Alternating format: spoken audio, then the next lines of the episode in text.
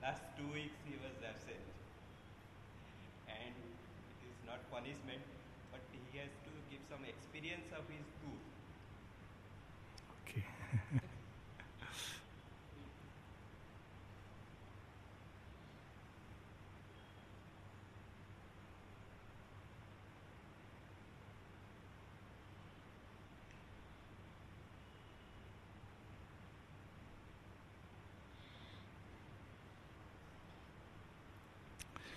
Okay Santosh है put me in a very difficult situation very difficult question to answer क्योंकि मनुष्य की यात्रा दो लेवल पर होती है। एक तो बाहर, एक अंदर। और अंदर का तो बहुत स्पष्ट है सिंपल है।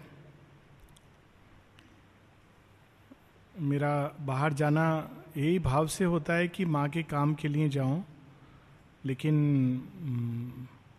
ये सच है कि पूरे संसार में घूम के जो मैंने देखा है वो ये कि इस पूरे ब्रह्म, इस पूरे संसार में और जहाँ तक मैं समझता हूँ स्वर्ग को भी अगर मिला लें तो इस स्थान जैसा कोई स्थान नहीं है। और एकदम ऐसा लगता है कि कब वापस आए? इतना, जैसे पानी नहीं मिल रहा है, प्यासा को वो हालत होता है। और तब लगता है कि, यहाँ पर बहुत बार लोग दुखी होते हैं, क्यों होते हैं, ये समझ नहीं आता है। क्योंकि रियली ये ये स्थान जैसा कहीं नहीं है, कोई जगह नहीं है। बहुत जगह मैं गया था, बॉम्बे गया था सबसे पहले। बॉम्बे में मनोज दास थे और मैं था, दोनों साथ में थे और चेतना के विकास के ऊपर टॉपिक था। सावित्री, मेरा, मनोज दा बोले on evolution of consciousness a layman's point of view जन साधारण का दृष्टि में। और मेरा सब्जेक्ट था evolution of consciousness from Savitri. तो बहुत अच्छा रिस्पांस था। तो आते हैं लोग और बहुत लोग आए थे अच्छा रिस्पांस था। प्रश्न उत्तर भी बहुत अच्छे अच्छे थे। फिर वहाँ से मैं, मुझे चार दिन के लिए बद्रीनाथ जाना था। वो बहुत पुराना उसका स्टोरी है, क्यों जाना था, उसमें नहीं जाएँगे। नहीं, बॉम्बे में साहकार में सेंटर है रेलिक सेंटर है श्योरबिंदो का। तो उन्होंने और एक डॉक्टर यास्मिन भगत हैं, डिवोटी हैं, आई सर्जन हैं। बहुत उन्होंने पायोनियरिंग काम किया है आई के क्षेत्र में। पूरे विश्व में वो एक ही हैं जो एक विशेष प्रकार का आई का ऑपरेशन करते हैं, बहुत अलग तरह का। तो उन्होंने पूरा स्पॉन्सर किया था ट्रिप लेकिन सहाकार के सेंटर के अंडर हुआ था। तो लोग आए थे बॉम्बे से भी और आसपास गुजरात से कुछ लोग आए थे पूना से आए थे। जो नियर बाई एरियाज़ हैं। और उन्होंने मीटिंग रखा था रेडियो क्लब में जो ताज होटल के पास में है। तो हाँ बॉम्बे में एक चीज़ वो मुझे ले गए, जहाँ जहाँ टेररिस्ट का अटैक हुआ था, वो सब दिखा के, दिखाने के लिए ले गए। और कितना निर्ममता से टेररिस्ट ने वहाँ के ना केवल लोगों को मारा, वो हम लोग बहुत बार बात करते हैं स्पिरिट ऑफ़ डिसऑर्डर तो वो एक्सट्रीम एग्ज़ाम्पल इसका था कि वहाँ जितने सुंदर सुंदर बेशकीमत वस्तु थे, जो बहुत समय से इकट्ठा किए गए थे, वो सब उन्होंने डिस्ट्रॉय किया। उसको तो डिस्ट्रॉय करने का कोई कारण भी नहीं था। तो वो सारा, वो रेयर चीज़ अब आ नहीं सकता, वो कलेक्टर्स आइटम था। टेररिस्ट ने डिस्ट्रॉय किया। दूसरा वहाँ जाके मुझे एक और चीज़ बहुत इंटरेस्टिंग पता चला ताज होटल के बारे में, जो मैं सोचता हूँ शेयर किया जा सकता है। जब ताज होटल बनाने का स्टोरी ये है कि टाटा, जमशेद जी टाटा बॉम्बे में एक होटल होता था जिसमें केवल ब्रिटिशर्स अलाउड थे। और उसमें बाहर लिखा रहता था, dogs and Indians not allowed. भारतीय और कुत्ता लोग को अंदर जाने का परमिशन नहीं है। तो जमशेद जी को टाटा का मन में आया कि मैं एक ऐसा इससे भी बहुत बढ़िया होटल बनाऊँगा जिसमें केवल इंडियंस जा नहीं सके। तो उस विजन को लेके उन्होंने ताज होटल बनाया और उसमें एक समय बाहर में ये बोर्ड था डॉग्स एंड नॉट अलाउड वो बोर्ड अब नहीं है नेचुरली वो तो एक प्रतिक्रिया था, परंतु ताज होटल का स्टोरी ये है। और बहुत फ़र्स्ट हैंड अकाउंट पता चला टेररिस्ट के अटैक का कि कैसे वो लोग आए और क्या क्या। और उन लोग को ये कहा गया था कि हम लोग तुम लोग को बचा लेंगे और यहाँ यहाँ जाना। तो उसमें वो लोग जब कामा हॉस्पिटल में गए तो उनको मालूम नहीं था कि ये हॉस्पिटल है और वहाँ अधिकतर जो लेडीज़ और बच्चे थे और मुस्लिम्स थे तो मुस्लिम एरिया के बहुत सारे लोग हैं। तो वो लोग के लिए भी बहुत सरप्राइजिंग था शायद, क्योंकि वहाँ वो लोग मार भी रहे थे और समझ नहीं आ रहा था ऐसा जैसा लोगों ने देखा। वो कंफ्यूज हो गए कि कहाँ ये पीछे जो शक्तियाँ था, वो कैसा शक्ति है जो धर्म और पॉलिटिक्स के नाम पे एक्सप्लॉइट करते हैं। बाकी तो सब मीडिया में हम लोग को मालूम है, जहाँ एक पास में लियोपोल्ड काफ़े है जहाँ पर वो लोग सबसे पहले जाके खाना खाए और खाना खा के जो होटल के मालिक है उसको, जो मालिक या मैनेजर उसको शूट किया और अंधाधुंध बुलेट फायरिंग किए तो वो होटल में जहाँ बुलेट का मार्क्स है, उसको उन्होंने प्रिजर्व किया है। एक, वो भी एक स्थल हो गया है। तो मेरा मन में विचार आया, मैं यही बोल रहा था, पुराना समय में दर्शनीय स्थल होता था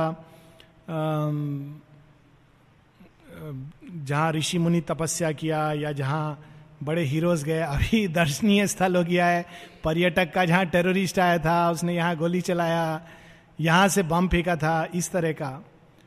और उसी समय कैसे जब हम प्रेजेंस ऑफ़ माइंड रखते हैं तो उसका भी एक बहुत अद्भुत उदाहरण था। जब ये टेररिस्ट वीटी स्टेशन पर एंटर किए तो ऊपर से जो अनाउंसर है, उसने देखा और उसी समय एक गाड़ी आई थी। इमीडिएटली उसने अपना प्रेजेंस ऑफ़ माइंड नहीं खो के अनाउंसमेंट किया कि इस तरफ़ लोग नहीं उतरे, दूसरा तरफ़ उतरे। और मैक्सिमम लोगों ने उसका बात सुन करके दूसरा तरफ़ उतरे। अगर ऐसा नहीं होता तो जितने लोग मरे हैं उससे चार पाँच गुना ज़्यादा लोग मरते तो दैट इज़ वन एग्ज़ाम्पल कि जब अगर हम अपने अंदर काम रहे तो क्या फ़र्क पड़ता है? दूसरा, कैसे साथ साथ ये देवासुरी शक्तियों में यंत्र बनते हैं लोग? असुर के भी और देवी शक्तियों के भी। वो निश्चित रूप से देवी शक्ति का यंत्र था। उस समय उसको ठीक वो टाइम पर इंस्पिरेशन आया और उसने ऐसा रिएक्ट किया। तो लगभग ये था बॉम्बे का स्टोरी और बहुत अच्छे अच्छे बात हुए लोगों से और सेंटर भी बहुत अच्छा था। वो तो एक पार्ट है। फिर मैं वहाँ से बद्रीनाथ गया। बद्रीनाथ मेरे ख्याल से दस हज़ार ऐसे फुट पर है। और अभी तो गाड़ी जाती है वहाँ तक। पहले लोग पैदल जाते थे साठ साठ किलोमीटर पहाड़ पर चढ़ के, जो मुझे जाके पता चला। लेकिन वहाँ थ्रू आउट गंगा के साथ साथ रास्ता है। तो गंगा के तीन धाराएँ निकलती हैं। एक है भागीरथी, दूसरी है अलकनंदा और तीसरी है मंदाकिनी। तो कहा जाता है मंदाकिनी एक्चुअली मिथोलॉजी के अनुसार मंदाकिनी वो गंगा का रूप है जो स्वर्ग में है। और भागीरथी जो धरती पर उतरती हैं और अलकनंदा जो पाताल में जाकर के बाहर आती हैं। तो एक्चुअली वहाँ ये तीनों धारा देखने को मिलता है और बद्रीनाथ के रास्ते में एक जगह है रुद्रप्रयाग। वहाँ ये तीनों धारा मिलती है। तो वन देख देख पाता आदमी, इधर से हरा पानी आ रहा है, इधर से ब्लू वाटर आ रहा है, इधर से ब्राउनिश वाटर आ रहा है। एक्चुअली वन कैन सी और मैं शायद पहले भी बोल चुका हूँ, कुछ लोगों के साथ, गंगा जी के साथ मेरा बहुत घनिष्ठ संबंध है, अंतरंग संबंध है। बहुत सुंदर मेरे अनुभव हुए हैं माँ गंगा के साथ रियल लिविंग एक्सपीरियंस तो मुझे बहुत आनंद आता है गंगा के पास में जाने में। तो गंगा के साथ साथ पूरा रास्ता था पहाड़ में। आ, मैंने तो देखा था इस तरह का पहाड़ पहले। बर्फ़ चारों तरफ़ है बीच में थोड़ा श्वास का प्रॉब्लम होता है क्योंकि सडनली दस हज़ार फीट पर आदमी पहुँचते हैं। और आ, मंदिर तो विष्णु भगवान का मंदिर है उसमें दो स्टोरी बहुत इंटरेस्टिंग है। एक तो दो पहाड़ है एक का नाम है नर और एक का नाम है नारायण। और कहा जाता है कि जब ये दोनों पहाड़ मिल जाएँगे नर नारायण तो कलयुग का अंत हो जाएगा। तो ये बिल्कुल श्योरबिंदो का योग में कि नर और नारायण जब मिल जाएँगे तो न्यू एज विल स्टार्ट तो ये कहते लोग हैं कि थोड़ा थोड़ा करके वो पास में आ रहे हैं। अब ये तो आ, हम लोग एक दो तीन में नहीं जान सकते हैं दो साल में भी नहीं जान सकते लेकिन वो पास में आ रहे हैं।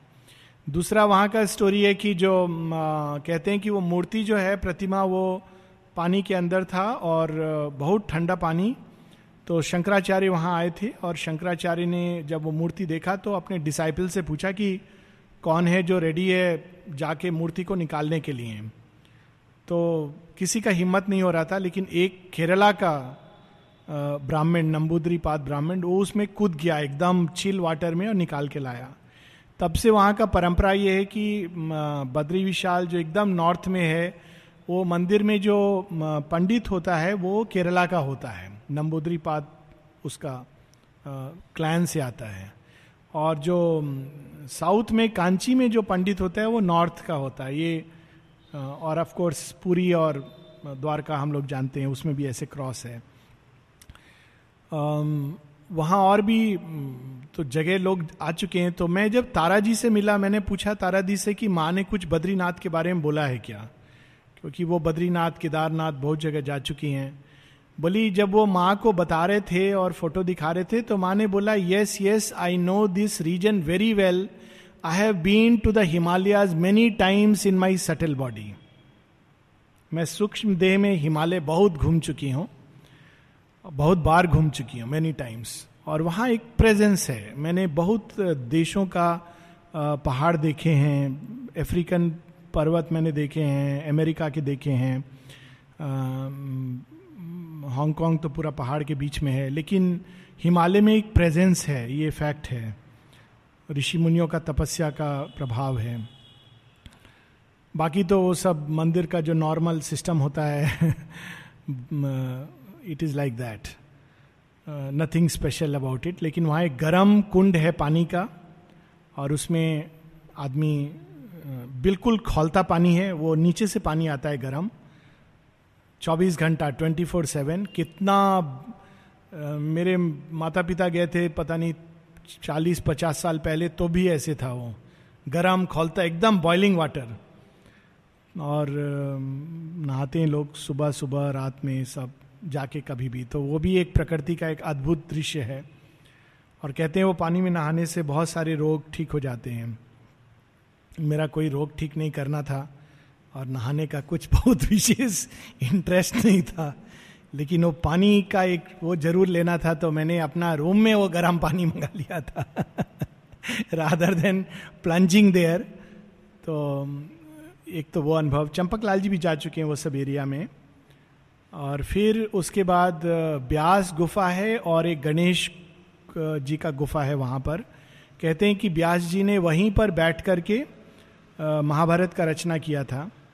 और गणेश जी जब रेस्ट होता था तो ब्यास जी वहाँ रहते थे, गणेश जी नीचे आके, उनका भी एक गुफा है, वहाँ पर विश्राम करते थे। तो वो भी देख, देखने के लिए गए। बहुत सारे ऐतिहासिक स्पॉट हैं। ब्यास गुफा में बहुत स्ट्रांग प्रेजेंस है। इवन नाउ बहुत एक बहुत ऐसा लगता है कि एकदम क्रिएटिव विजन खुल गया है। वहाँ से जब पहाड़ को देखो तो लगता है सच में कुछ अगर क्रिएट करना है तो यहाँ बैठ के करना चाहिए। वेरी वेरी पावरफुल इतना हज़ारों वर्ष बाद तो ये तो अभी हम कल्पना कर सकते हैं, आश्रम का तो स्टोरी अभी शुरू हुआ है, ब्यास जी का भी अंत नहीं हुआ है तो what where it will lead us so till date that presence is there लेकिन अनफॉर्चुनेट चीज़ ये है कि जैसे आजकल होता है, वो गुफा के बगल में Coca Cola last tea stall ये सब भी साथ में खोल दिए हैं। तो कभी कभी लगता है कि क्यों इस तरह का कोई चीज़ का ज़रूरत नहीं है, लेकिन एनीवेज वो एक पार्ट है। फिर भीम का गुफा है, भीम का पुल है, मुचकुंद का गुफा है। मुचकुंद का स्टोरी आप लोग शायद सुने होंगे। मुचकुंद का स्टोरी बहुत इंटरेस्टिंग है। मुचकुंद का स्टोरी ये है कि देवासुर संग्राम में मुचकुंद युद्ध किए थे देवताओं की तरफ़ से। तो बहुत कहते हैं महीनों युद्ध चला। बाद में देवता लोग विजयी हुए। तो इंद्र ने पूछा मुचकुंद से कि तुम क्या वर मांगते हो? तो मुचकुंद ने कहा, मेरा तो निष्काम भाव से सेवा करता हूँ, मुझे कुछ ऐसे आवश्यकता नहीं है। ये लड़ने का सौभाग्य मिला, यही बहुत बड़ा बात है। लेकिन मेरे बहुत इतना सालों साल एफर्ट करके थोड़ा मुझे थकान हो रहा है और मैं विश्राम करना चाहता हूँ, बिना डिस्टर्ब्ड होके। तो राजा इंद्र ने उनको वरदान दिया, देवादिदेव इंद्र ने कि, ठीक है, तुम उस गुफा में जाके विश्राम करो। कोई तुमको डिस्टर्ब नहीं करेगा और यदि किसी ने डिस्टर्ब किया तो उसी क्षण तुम देखोगे वो भस्म हो जाएगा। तो स्टोरी है कि वो जाके वहाँ विश्राम कर रहे थे। बहुत साल बीत गए। कृष्ण जी को उस समय जब श्री कृष्ण मथुरा में थे तो काल नेमी काल यवन काल यवन अफ़गानिस्तान के भी उधर, टर्की, ग्रीस उस तरफ़ से कहीं से आया था। इन्वेडर। तो काल यवन को जरासंध ने बुलाया था। श्री कृष्ण को डिफीट करने के लिए। और पूरा आर्मी लेके आया तो श्री कृष्णा ने उसके साथ एक इंटरेस्टिंग चीज़ कहा। उन्होंने कहा, देखो, ऐसा करो, इसमें कोई फ़ायदा नहीं है सब आदमी, तुम मुझे पकड़ना चाहते हो, चलो तुम मेरे को पकड़ो। और वो श्री कृष्ण भागे। तो उनका नाम पड़ा है रण छोड़ आपने सुना होगा श्री कृष्ण का नाम पड़ा है रण छोड़ एक नाम है। और श्री कृष्ण भागे, कालियावन पीछे पीछे पीछे पीछे। उनको ले गए मुचकुंद का गुफा में। श्री कृष्ण को तो मालूम था पूरा स्टोरी और श्री कृष्ण गुफा में जाके शांति से छुप गए। कालियवन आता है तो वो देखता है, कौन वहाँ पर सो रहा है? तो बोलता है, ए, तुम देखा है इसको? तो वो तो बहुत गहरे नींद में थे। तो कालियवन को बहुत क्रोध आता है और उनको हिलाता है। तो हिलाता है तो मुचकुंद का आँख खुलता है। और उनके दृष्टि मात्र से वो जैसे खोलते हैं, वो एक प्रकार का तपस्या है। ये स्टोरी बहुत सांकेतिक है। मुचकुंद का सोना उस गुफा में सुषुप्ति की अवस्था में प्रवेश करना है। It is a constant union with the Sachchidananda consciousness so जब उस तपो शक्ति का पूरा वो बाहर देखते हैं तो कालियवन नष्ट हो जाता है। सो so, वो गुफा भी है वहाँ पर। और फिर लौट करके ऋषिकेश में हम लोग रुके। ऋषिकेश में दो चीज़ बहुत सुंदर था। एक था गंगा का आरती। गंगा का आरती बहुत ही अद्भुत। अगेन मे भी मेरा पर्सनल रैपो के कारण बहुत अच्छा अद्भुत शाम के समय बहुत यंग सन्यासी लोग थे और बहुत इंस्पायरिंग था वो मोमेंट कि गंगा जी का वो प्रार्थना कर रहे थे और फिर दीप प्रज्वलित करके गंगा में डाल रहे थे। दूसरी चीज़ जो हम लोगों ने किया वो था राफ्टिंग राफ्टिंग होता है कि गंगा में वो बेल्ट वो सब लेके बैठ जाते हैं नाव में और नाव वेव का अनुसार इधर उधर जाता है, उलट भी सकता है, डूब भी सकता है। एक तरह का एडवेंचर स्पोर्ट है। तो उसका पहले रात को हम लोग टेंट में रुके थे। पूरा सब टेंट था, गंगा जी के किनारे। टेंट में रुक करके बहुत अद्भुत एक्सपीरियंस है वो, उसको कह नहीं सकते हैं। गर्मी का दिन में इतना अच्छा शीत था कि ब्लैंकेट मैं तो ब्लैंकेट लिया अच्छा लग रहा था। और नेक्स्ट डे सुबह हम लोग राफ्टिंग के लिए गए। तो राफ्टिंग में उसने पहले पूरा स्टोरी सुना ये डूब सा, ये पहले ऐसे घटना हुआ था, ये दुर्घटना हुआ था। तो फिर मैंने बोला, ये सब मत सुना, ये आप अब हम लोग को शांति से लेके जाइए, कुछ नहीं होगा। स्टार्ट किए एक एक लहर का उन्होंने नाम दिया है। पहले बताते हैं कि ये लहर आने वाला है, सात आठ लोग हम लोग जो कर रहे हैं, उनको लाइफ जैकेट होता है। बोट चलाते हैं, बीच में लहर आता है तो कभी बोट ऊपर जाता है, नीचे जाता है, ये सब होता है। खूब आनंद आता है, कोई डरने का चीज़ नहीं है। क्रॉस करके वो लोग बोलते हैं, अभी अब कूदना है तो कूद जाइए गंगा में। तो कूद जाते हैं लोग क्योंकि लाइफ जैकेट डूब नहीं सकते हैं। तो नीचे जाके बाहर आते हैं, फिर फ्लोट करते रहो। तो it is a fun sport, nothing else. But बहुत एक तरह का जॉय है उसमें।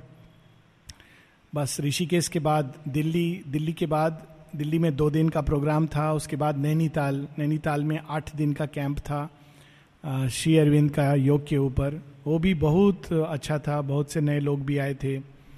और नैनीताल में श्री अरविंद का रिलिक्स है, और मृणालिनी जी के साथ श्री अरविंद गए हुए हैं वहाँ पर। तो बहुत ही तो जगह बहुत अद्भुत है, विशेष है, और बहुत आनंद आया आठ दिन। तो हर साल लगभग मैं जाता हूँ, केवल लास्ट ईयर नहीं गया था। फिर वहाँ से रामगढ़ गए। रामगढ़ नैनीताल में, नैनीताल 6000 फीट पर है और शेयरविंद का जो आश्रम है वो सात हज़ार पाँच सौ फीट पर है और रामगढ़ करीब पाँच हज़ार फीट पर है। रास्ता में हम लोग मुक्तेश्वर होते हुए गए थे और रामगढ़ में बहुत अच्छा तारादी ने इतना सुंदर बनाया है वो जगह को। कमरा में, अकेला में, सामने पहाड़ सब, रात को बस मन कर रहा था, देखते रहो ये पहाड़। एकदम सब तारे दिखाई देंगे ये सब, क्योंकि पोल्यूशन नहीं है और एकदम शांति, कुछ एक भी साउंड नहीं। तो बहुत ही अच्छा एक्सपीरियंस है रामगढ़ का। वहाँ भी जो आश्रम इनमेट हैं और जो वोकेशनल ट्रेनिंग है, उन लोग के साथ दो दिन प्रश्नोत्तर था। बहुत सुंदर प्रश्न थे लोगों के। आश्चर्य हुआ मुझे। एक ने पूछा कि हम लोग का एक दिव्य नेचर अट्रैक्ट करता है, एक वाइटल नेचर रेजिस्ट करता है तो दोनों को सामंजस्य कैसे लाया जाए? It is a very deep question इस तरह के प्रश्न किए थे। यंग एक आपका उड़ीसा का लड़का था छब्बीस सत्ताईस साल का। तो ऐसे बहुत अच्छे अच्छे क्वेश्चंस थे, और खूब वहाँ आलू बुखारा पीच प्लम ज़मीन में गिरा हुआ मिलता है, आप लेके खा नहीं सकते हैं उठा के। और वहाँ पर एक जो बहुत अच्छा जगह है, वो है तपोगिरी। तपोगिरी में मैं पहले भी बहुत अच्छा एक्सपीरियंस हुआ था, लेकिन शायद ऐसे तो मैंने शेयर नहीं किया किसी के साथ। जब मैं तपोगिरी में गया था तो मुझे ऐसा एक्सपीरियंस हुआ था कि यहाँ बहुत प्रेम और आनंद है, खाली बैठने में। तो मैंने पूछा लोगों से कि ये क्यों ऐसे अनुभव हुआ इस जगह पर? एकदम, जैसे हमारे आश्रम में आप कुछ किलोमीटर से पता चलता है कि एक नया जगह आ गए हैं। तो वहाँ एक एक ऑलमोस्ट स्पॉट है। आप क्रॉस करोगे तो लगेगा एक डिफरेंट एटमोसफियर में आ गए हो। तब मुझे बताया गया कि ये जगह थर्टीज या फोर्टी अर्ली फोर्टी में श्री अरविंद को दिया गया था। तो श्री अरविंद ने जब स्वीकार किया था तो कहा था it is our foothold in the Himalayas और माँ ने वो जगह को नाम दिया था it is the valley of divine love माँ ने बाहर से कुछ उनको नहीं बताया गया था, लेकिन वहाँ पर बाद में देखा कि डिवाइन लव का बहुत पेड़ है अपना ये अनार का। तो एक्चुअली वहाँ डिवाइन लव का पेड़ है और वहाँ बहुत एक दिव्य प्रेम और आनंद का अनुभूति होता है। और वहाँ पर पास में कोबराज किंग कोबराज बहुत हैं जो रेयर स्पेसी है। किंग कोबरा जो नागराज एक्चुअल जो सब नागों का भी राजा है। तो हाल में वो किंग कोबरा ने अपना घोंसला बनाया था तो ये मुझे पहला बार पता चला कि कोबरा भी घोंसला बनाता है। और कैसे बनाता है, प्रकृति कैसे उसके अंदर काम करता है, ये अद्भुत है कि वो ऐसा मूवमेंट करता है कि धीरे धीरे पास का पत्ता और वो समेट के वो घोंसला बनाता है। तो प्रकृति का शक्ति और उसके पीछे कॉन्शियसनेस और पावर नॉलेज एंड पावर जो हर चीज़ का पीछे खड़ा है उसको कोई कुछ नहीं मालूम है लेकिन वो बनाता है फिर अंडा देता है अंडा में से बच्चा निकलता है तो आश्रम का एक, स्टूडेंट और एक आश्रम इनमेट मनीष वो लोग वहीं पर है वो पूरा वीडियो लिया था उसका। और दूर से वो लोग देख के घंटा घंटा बहुत कोबरा को देखता था वीडियो लेता था वो सब हम लोग को वीडियो दिखाया कि कैसे कैसे सब घोसला बना रहा है बच्चा को दे रहा है बच्चा निकल रहा है सब बच्चा को ले आया आश्रम का अंदर। और वहाँ पर रख के उसका सबको नाम दे दिया एक एक नाम। सो वो भी एक अद्भुत दृश्य था, लेकिन it is a joy in its own right प्रकृति का काम है। उसका बाद जो नेक्स्ट प्लेस जो मैं गया लास्ट प्लेस वो था ग्वालियर। ग्वालियर दो तरह से श्री अरविंद से जुड़ा हुआ है। एक क्योंकि वहाँ पर योगी विष्णु भास्कर लेले, जिनका नाम हम लोग जानते हैं जो पहला जो शेयरविंद को निर्वाण का एक्सपीरियंस हुआ था, विष्णु भास्कर लेले के थ्रू हुआ था, जो हम लोग पढ़ते हैं कि उन्होंने बोला था sit down and observe your thoughts तो योगी विष्णु भास्कर लेले ग्वालियर के थे। तो उन्होंने उन्हीं का याद में योगी विष्णु भास्कर लेले स्मृति लेक्चर रखा था। उसके लिए मुझे बुलाया था। तो एक दिन तो हम लोग वहाँ जो डिवोटीज हैं उनके साथ शाम को प्रोग्राम था। तीन घंटा का नेक्स्ट डे लेक्चर था। लेक्चर था फेट एंड फ्री विल के ऊपर। भाग्य और स्वाधीन इच्छा तो वो एक टॉपिक था। दूसरा जो ग्वालियर जुड़ा हुआ है श्री अरविंद से, वो इस तरह की रानी की, झांसी की रानी का वहाँ दुर्ग है। और जैसा हम लोग शायद जानते हैं, झांसी की रानी माँ का ही एक अंश अवतार थी। तो ये बात कंफर्म करने के लिए मैंने फिर पूछा कुछ लोगों से तो पता चला कि ये फैक्ट है, ये इंडिकेट किया है, जब पिक्चर झांसी का रानी दिखाया जा रहा था तो माँ ने चंद्रदीप जी के, को बोला था कि ये ऐसे नहीं हुआ था घटना, मैं ही उस समय थी I was queen of Jhansi. तो दैट इज़ वन थिंग दूसरा, आश्रम में एक बहुत पहले एक लड़का था, जो मानसिक रूप से सब नॉर्मल था। बहुत डेवलप नहीं था। और उसको देख के बहुत लोग को लगता था जैसे घोड़ा जैसा, उसका जीवन खान पीन सब। और उसके बारे में माँ ने कहा है कि he was the horse of Jhansi की रानी। ये मुझे छोटे नारायण जी ने भी बताया है और और लोगों ने भी बताया है।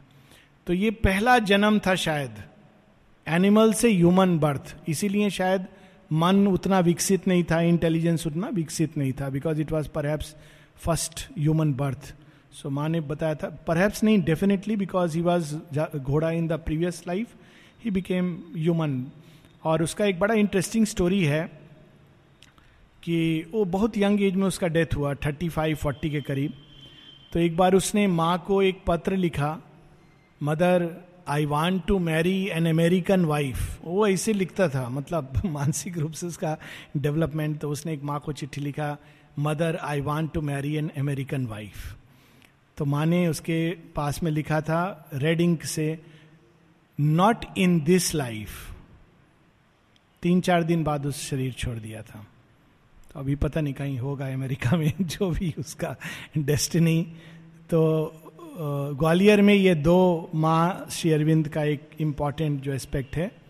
टेम्परेचर का इतना डिफरेंस बद्रीनाथ में तो सिक्स सेवन ऐसे टेम्परेचर ग्वालियर में फोर्टी नाइन फिफ्टी तो पूरा शरीर को समता का अभ्यास बहुत अच्छा से हुआ।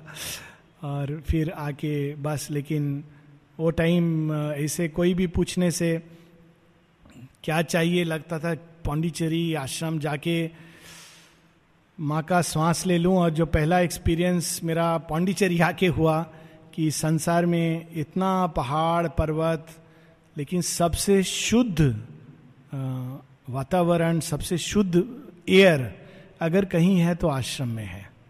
This the purest air anywhere in the world इससे, लेकिन ये प्योर केवल फ़िज़िकल नहीं है। एक बहुत सूक्ष्म लेवल का प्योरिटी है। अगर हम लोग वो सांस लेना जाने, लेकिन इतना प्योर है कि कभी कभी जैसे बहुत प्योरिटी से आदमी को सांस लेने में तकलीफ़ होता है तो कभी कभी ये प्योर एयर लेने से हम लोग को सांस लेने में तकलीफ़ होता है, क्योंकि हम लोग को तो एक पर्टिकुलर कॉम्बिनेशन चाहिए। वो कॉम्बिनेशन नहीं होने से प्रॉब्लम होता है। तो ये मेरा पूरा यात्रा है। हर साल होता है, नया चीज़ नहीं है। दो तीन ट्रिप ऐसे लगता है। मैं और कुछ प्रश्न के पहले अच्छा इसमें अगर कुछ प्रश्न है तो हम लोग ले सकते हैं, नहीं तो कुछ लाइन सावित्री का। हम लोग पढ़ सकते हैं। Last bit I think record नहीं हुआ था या कुछ तो उसका हम लोग थोड़ा पढ़ सकते हैं।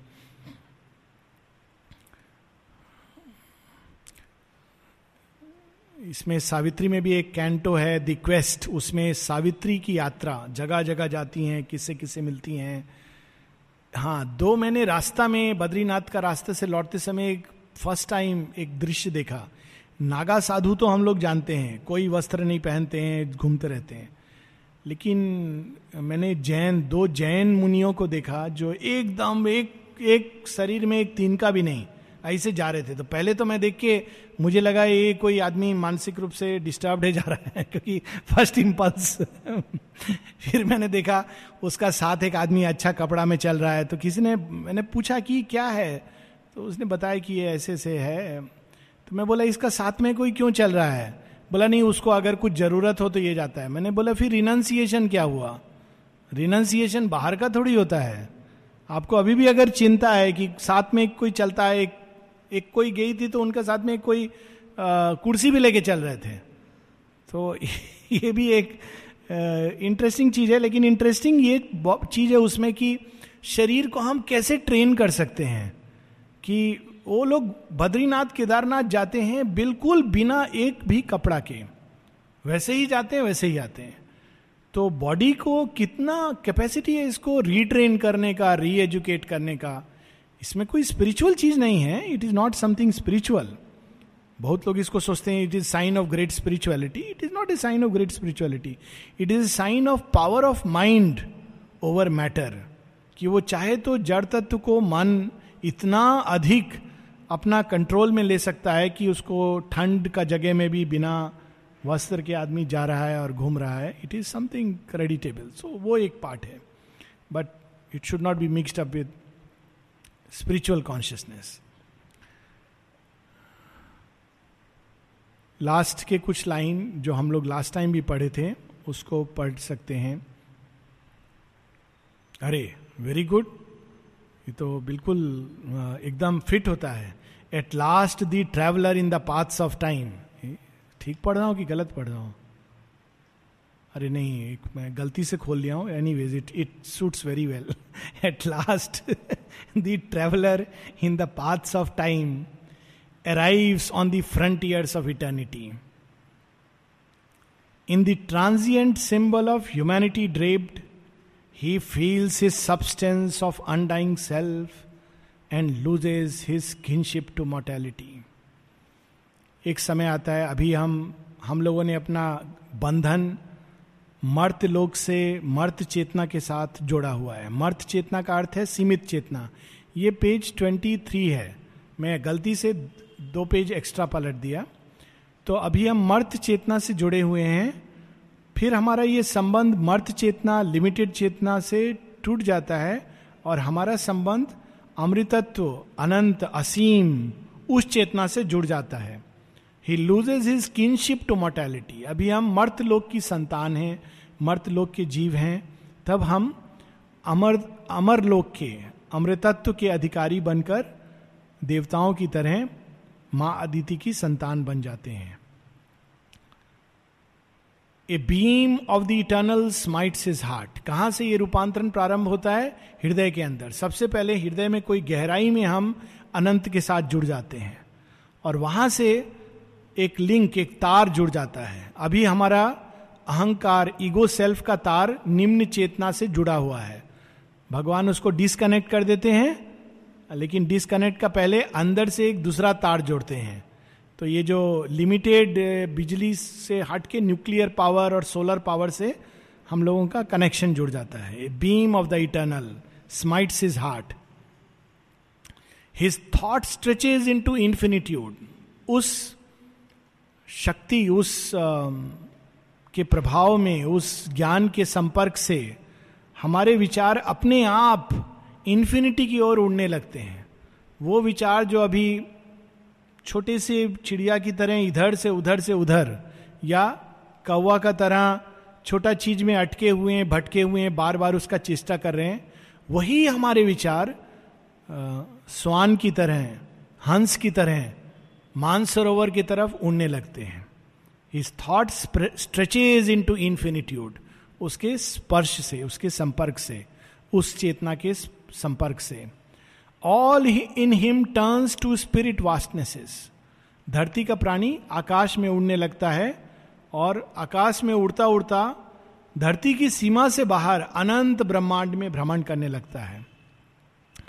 His soul breaks out to join the over soul his life is ocean by that super life he is drunk from the breast of the mother of the worlds अभी हम लोगों ने माँ दीति का दुग्ध पान किया है।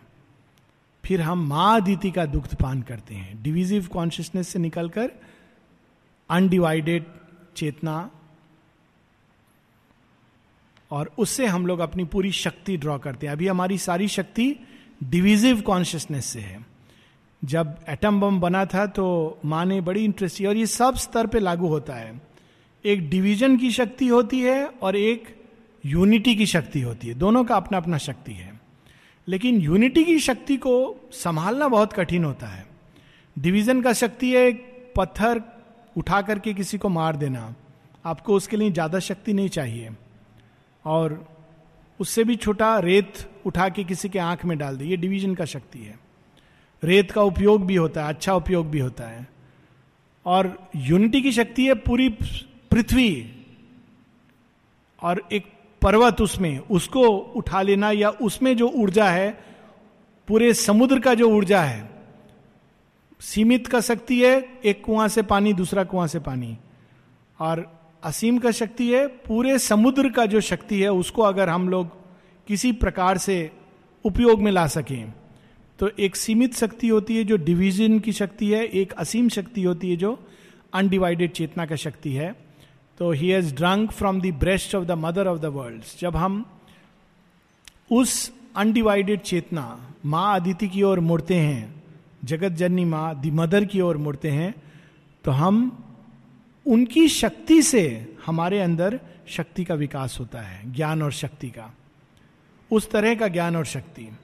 तो एटम बम जब बना था तो माँ से उदार दा ने पूछा था कि ये इसके बारे में तो माँ ने कहा it is an asuric creation क्योंकि इसमें डिवीज़न का पावर एटम को तोड़ करके जो शक्ति निकलता है उसका उपयोग है। विज्ञान का राइट right स्टेप होगा जब वो यूनियन का पावर एटम को जोड़ के जो शक्ति निकलता है। और एक्चुअली फ्यूजन बॉम्ब या फ्यूजन के द्वारा जो सोलर एनर्जी जो बाद में आ, आने वाला है और ऑलरेडी ये है लेकिन पूरा तरह पूरा नहीं आ पाया है ये विज्ञान का नेक्स्ट स्टेप होगा। तो a topless super nature fills is frame ये सीमित प्रकृति असीम अपार के साथ जुड़ जाती है और वहाँ से एक असीम ज्ञान, असीम शक्ति, असीम आनंद हमारे अंदर अपने आप उतरने लगता है। She adopt spirits everlasting ground as the security of her changing world अनेक अनेक दृश्य से traveller on the paths of time जाता है। कभी ग्वालियर जाता है, कभी बद्रीनाथ जाता है जगह जगह जाता है। लेकिन कौन उसके साथ कांस्टेंट कंपेनियन है? द डिवाइन मदर तो ये एक रूपांतरण होता है हमारे अंदर। She adopt spirits everlasting ground और ये भी एक एक्सपीरियंस है। ये तो अंतरंग एक्सपीरियंस है।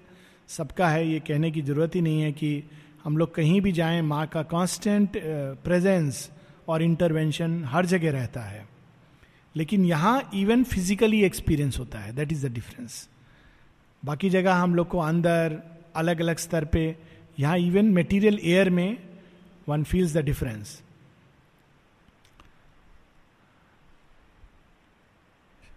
and shapes the figure of our unborn mights she conceives herself in him in the creature the unveiled creatrix works Her face is seen through his face, her eyes through his eyes, her being is his through a vast identity.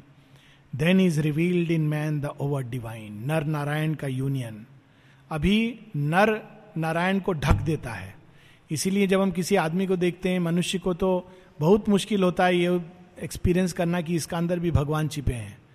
लेकिन एक समय आता है जब ये अंदर से नारायण का प्रेशर से, ये जो नर का जो मन प्राण देह है, ये इतना ट्रांसपेरेंट होने लगता है कि हमारा शरीर, मन प्राण के थ्रू भगवान का सत्य, भगवान का प्रेम, भगवान का आनंद बाहर निकलने लगता है। That is the transformation first transformation अब हम लोग last few lines page twenty six it is actually a continuation उसी भाव को Shri Aurobindo wisdom appraise him to her master craft and made him an archmason of the soul a builder of the immortal secret house बाहर का घर हम लोग बनाते हैं, लेकिन हम लोग अपने अंदर इनर बीइंग का घर में ट्रैप ढोके सांस लेते हैं। कितना भी बड़ा बाहर का घर हो, कितना भी सुंदर हो, अगर हमारा इनर बीइंग निम्न प्रकृति के अंदर जेल में है तो उसको हमेशा अंदर में दुख, पीड़ा, कष्ट यही अनुभव करेगा। लेकिन जब हमारा अंतरात्मा के साथ संपर्क हो जाता है और चैत्य भाव से हम जीने लगते हैं, तब a builder of the immortal secret house तो एक नया घर चेतना से हम लोग बनाते हैं अपने लिए और जहाँ भी हम जाएँ, उस घर में निवास करते हैं। That is our own house which we carry an aspirant to supernal timelessness freedom and empire call to him from on high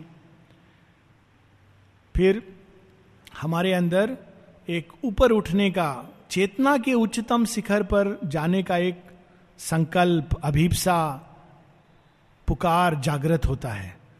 बाहर के बद्रीनाथ और हिमालय दर्शन तो ठीक है, लेकिन अंदर जो बद्रीनाथ और हिमालय दर्शन है, उसका आनंद, उसमें जाने का, आरोहण करने का संकल्प जागृत होता है। Above mind twilight and life starlit night there gleam the dawn of a spiritual day जैसे एक भौतिक दिन होता है, भौतिक रात के बाद जब हमारे बाहर का आँख, कान, नाक सब खुल जाता है और मन बाहर के ऑब्जेक्ट्स को रिसीव करके बाहर के कर्म में प्रवृत्त होता है, वैसे ही एक आध्यात्मिक चेतना का जन्म होता है। इनफैक्ट पुराने समय में इसको कहा जाता था, द्विज बनना, द्विज सेकेंड बर्थ और न्यू बर्थ तो जब किसी का आध्यात्मिक चेतना में जन्म होता था तो उसको कहते थे न्यू बर्थ और इसीलिए बहुत बार एक नया नाम भी देते थे। तो आप देखेंगे पुराना परंपरा होता था जिसमें जो पुराना नाम था, उसको किनारे रख के नया नाम देते थे। नया नाम होता था आनंद, कुछ ना कुछ आनंद। तो आनंद इज़ कि अब तुम तुम उसके वंशज हो गए, जो आनंद सृष्टि के पीछे खड़ा है। तो नया नाम देना। तो उसी प्रकार से जैसे भौतिक जन्म होता है, वैसे एक आध्यात्मिक जन्म होता है। और आध्यात्मिक चेतना का जन्म उसी प्रकार का स्फूर्णा लाता है इनर बीइंग में, जैसे कि एक भौतिक दिन हमारे अंदर एक उठकर काम करने के लिए हम लोग को प्रवृत्त करता है। जब अंदर में हमारे इनर बीइंग का आध्यात्मिक चेतना में जन्म होता है तो एक स्पिरिचुअल डे उषा उषा काल का प्रारंभ होता है। वेदों में पहले ऋषि लोग सबसे पहले किस देवी का आवाहन करते थे? उषा का। उषा के आने के बाद बाकी सब आते थे। वरुण, मित्र, सूर्य, भग, आर्यमन, सोम, ये सब बाद में आते थे। लेकिन पहले उषा तो स्पिरिचुअल डे का जन्म अंदर में उषा के प्रकाश का आना और तब हमारा इनर बीइंग आंतरिक चेतना के द्वार खुलते हैं इनर सेंसेस अवेक होती हैं और हम एक नए स्पिरिचुअल काम के लिए प्रवृत्त हो जाते हैं। So that is the dawn of a spiritual day ये पूरा टाइम भी हो गया, एक प्रश्न पूरा हो गया, नैनीताल का एक्सपीरियंस हो गया। नेक्स्ट वीक हम लोग इसके आगे प्रॉपर सावित्री का कंटिन्यूएशन करेंगे।